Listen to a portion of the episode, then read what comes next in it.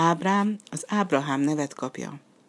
Ábrám felesége Szárai mégsem szült fiút, de volt neki egy egyiptombeli szolgálólánya, akinek Hágár volt a neve. Azt mondta azért Szárai Ábrámnak. Az úr nem ad nekem gyermeket, kérlek, menj be az én szolgálomhoz, talán azáltal lesz nekem gyermekem. Ábrám pedig engedett Szárai szavának. És Hágán megfogant méhében, Ábrám gyermekét hordozta, és mikor ezt megtudta, Szárainak nem volt többé becsület előtte. Szárai ezért igen megnyomorgatta Hágárt, az pedig elfutott előle. Az úr angyala azonban megjelent Hágárnak, és visszaküldte Száraihoz, és Hágár fiút szült Ábrámnak, és Ábrám Izmáelnek nevezte fiát.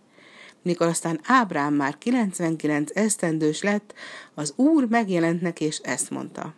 Én a mindenható Isten vagyok. Légy előttem tökéletes, és szövetséget kötök veled, igen megsokasítalak téged. Ábrám pedig arcra borult az Úr előtt, az Isten pedig így folytatta. Ez az én szövetségem, legyen a te neved Ábrahám, a sokaság atya, mert népek sokaságának atyává teszlek. És legyek te néked Istened, és minden ivadékodnak Istene.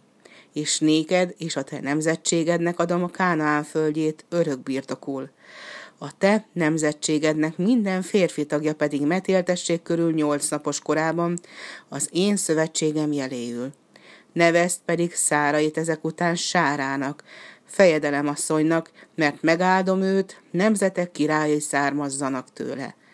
Ábrahám ekkor arcra borult, és nevetett magában. Vajon száz esztendős férfinak lesz így gyermeke, és Sára 99 esztendős lévén szülheti? Isten pedig ezt mondta, bizony Sára fiat szül neked a következő esztendőben, és nevezd fiadat Izsáknak.